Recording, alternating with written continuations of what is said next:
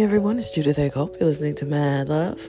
Um, I was just listening to like a motivational uh, p- podcast, maybe. I don't know. It was on YouTube, but I think you can also listen to Ed Mylett in podcast form.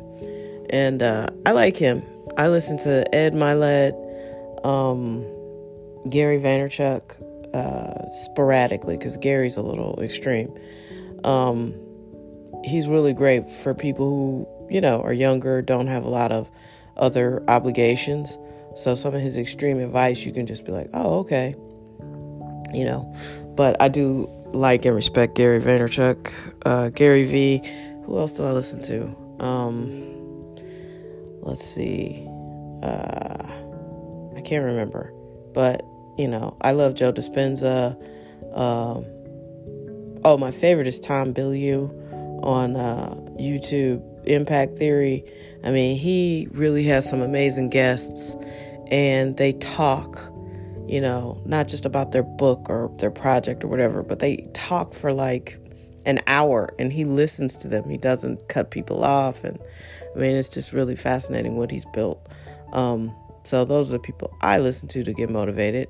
And basically, Ed Mylett was saying today uh, something that Joe Dispenza says all the time, which is we think something like, you know, a hundred thousand thoughts a day, but basically, ninety percent of those thoughts are the exact same thoughts you thought the day before. So if you ever wonder why you're in a rut or why your life seems to run around in the same uh, cycles, it's because very little of your thought process changes from day to day. That is something that you have to interject into your life. You have to basically force yourself to think about things in a different way.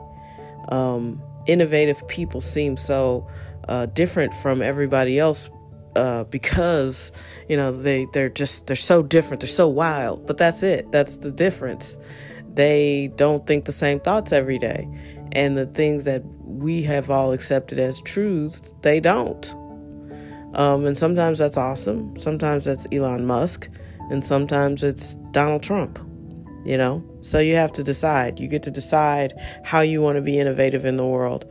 And I think ultimately, if your focus is to help other people in a truly honest, selfless way, um, it, it comes out as a humanitarian you know, if you're a narcissist and you're mostly concerned about yourself and, and that's all you think about, um, it's going to come off as, you know, an evil dictator type of thing.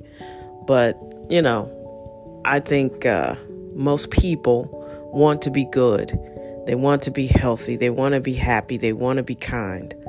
You know, and, and you have to pick your battles with that. I was talking to a friend of mine at work and she was, I mean, she clearly was doing something she didn't want to do for someone who didn't like her. And she went all out. And I was like, why would you do that? And she goes, well, you know, my mom always taught me that. I'm like, skirt. Yeah, that's a lesson that women get taught all the time. We have to be pleasing and kind so people will like us, you know, and boys never get taught that.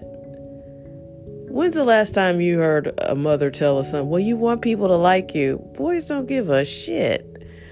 You know, and I don't see why we have to make sure everyone likes us. Why how is that the job of a girl? You know, like we don't have enough problems. And um, you know, I'm not throwing just the pepper on her mom. I'm just meaning in general. It's like everybody's mom yeah, I remember all those uh, lessons like, well, be nice, don't don't you know don't cause any trouble just go in and just do your thing and i'm like you know what this girl is picking on me you know how why do i have to be nice to her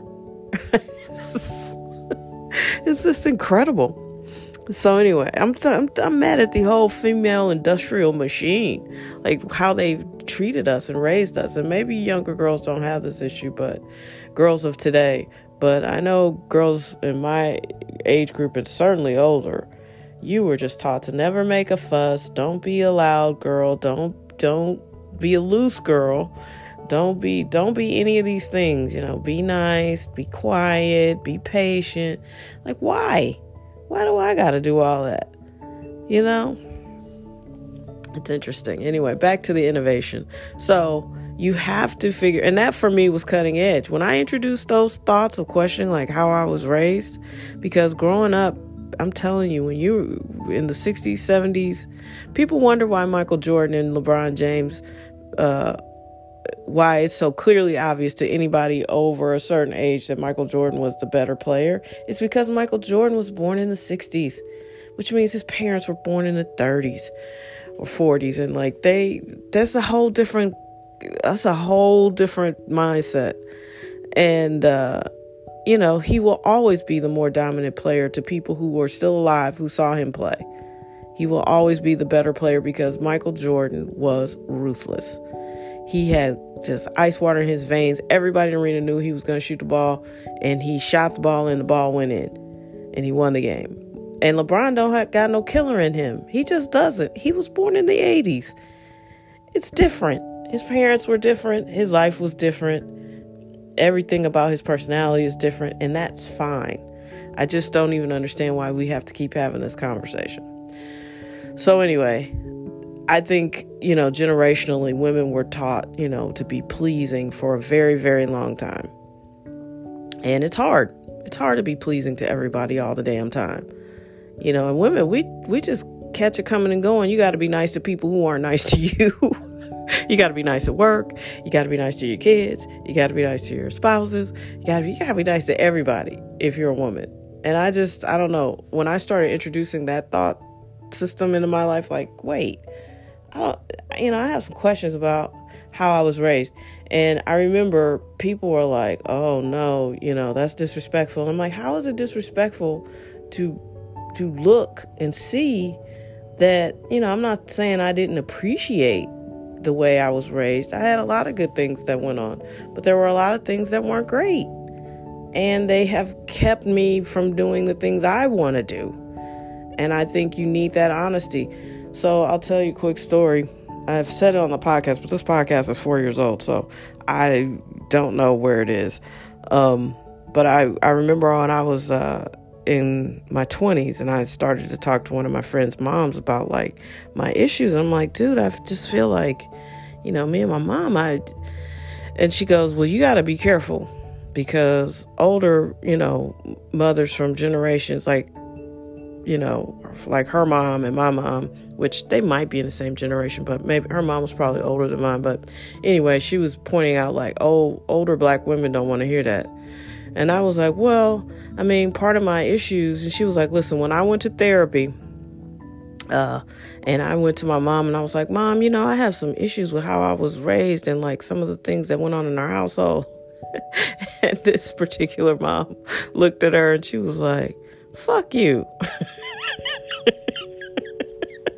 I did the best that I could. And so my friend's mom then cautioned me, like, so you got to be careful because they don't really want to hear all that. that still cracks me up because that's probably still true. but for somebody's mom to just be like, fuck you is really funny to me. So, anyway, um, yeah, you got to be careful. And maybe those are conversations you will never be able to have with your parent. They may be things that you just have to keep to yourself and make notes like, okay, you know, she loved me, she did the best she could, but I I have to now do more for myself to become the complete woman that I want to be. You know. And some people, you know, some people had those moms that were like, you know, really good, balanced, healthy, emotionally mature women who were able to pass those traits on to their daughters. And a lot of us didn't get that. And it's not sacrilegious or disrespectful or the end of the world to look at your situation and be honest about it. Although a lot of people will be like, oh boy, I just can't do that. Okay. Well, if your life is where you want it to be and you don't see any problems, then fine. But if you are stunted as a woman and you feel like you're following all these rules that somebody told you, you know, 40 years ago or 25 years ago or when you were in first grade, you know, then start there and it's going to be tough. And like I said, you may never ever get the opportunity to have a, an expanded, open dialogue because some people don't want to hear it. Some moms are just like, I did good, so fuck off. it's fascinating. But the the key message I think in all of it is you can't change your life and and not change yourself. You got to start somewhere. So many people just want their lives to miraculously open up and be different, but they don't want to do anything differently. And and wherever you start, you know, you're going to have to be different. You're going to have to be open. You're going to have to uh, be focused. You're going to have to uh, think things in a new way. You're going to have to be innovative, even if it's just in the way you remember your childhood, you know? So you're thinking 10,000 thoughts a day. No, what was it? I think it's, was it 10,000 or 100,000? I probably, I feel like I think a 100,000, but it may be 10,000. I don't know. However many thoughts you think a day, most of them you think over and over and over again. So you don't want to do that. I do feel like it's 100,000 thoughts, but it might be 10,000. 10,000 sounds kind of slow. Sorry. that, that doesn't sound like an active brain. I'll double check the number.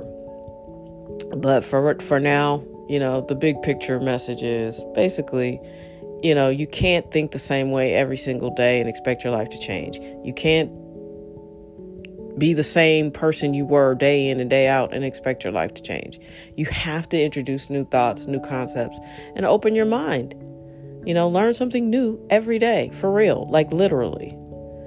And, uh, you know, if you want to be good with money, there's no reason You've got the internet, there's books, there's no reason in the world why you can't be good at something now. You know? So, anyway, I hope you have a wonderful Tuesday. Uh, we're at the end of July, people. Please get that LLC paperwork done. Please start figuring out how you're going to scale your business. Please write that song you always wanted to write. Please figure out how you're going to publish that book that you wanted to publish. You know, don't don't waste any more time. Let's go. Let's keep pushing. Um, I know I'm pushing through some projects and I'm I'm stretched pretty thin, but I keep going because uh, life is short and even though I could still be alive another 50 years, I uh, I would like to be successful soon. I would like to uh, have see some success ASAP. So keep going, keep pushing. I hope you have a wonderful day today. Thank you for listening. Thank you to all the new sponsors. Um, check out madlovepodcast.com. Uh, yeah, to get caught up on the shows. And I really appreciate you guys listening. Thank you so much for the support. Be your fucking best.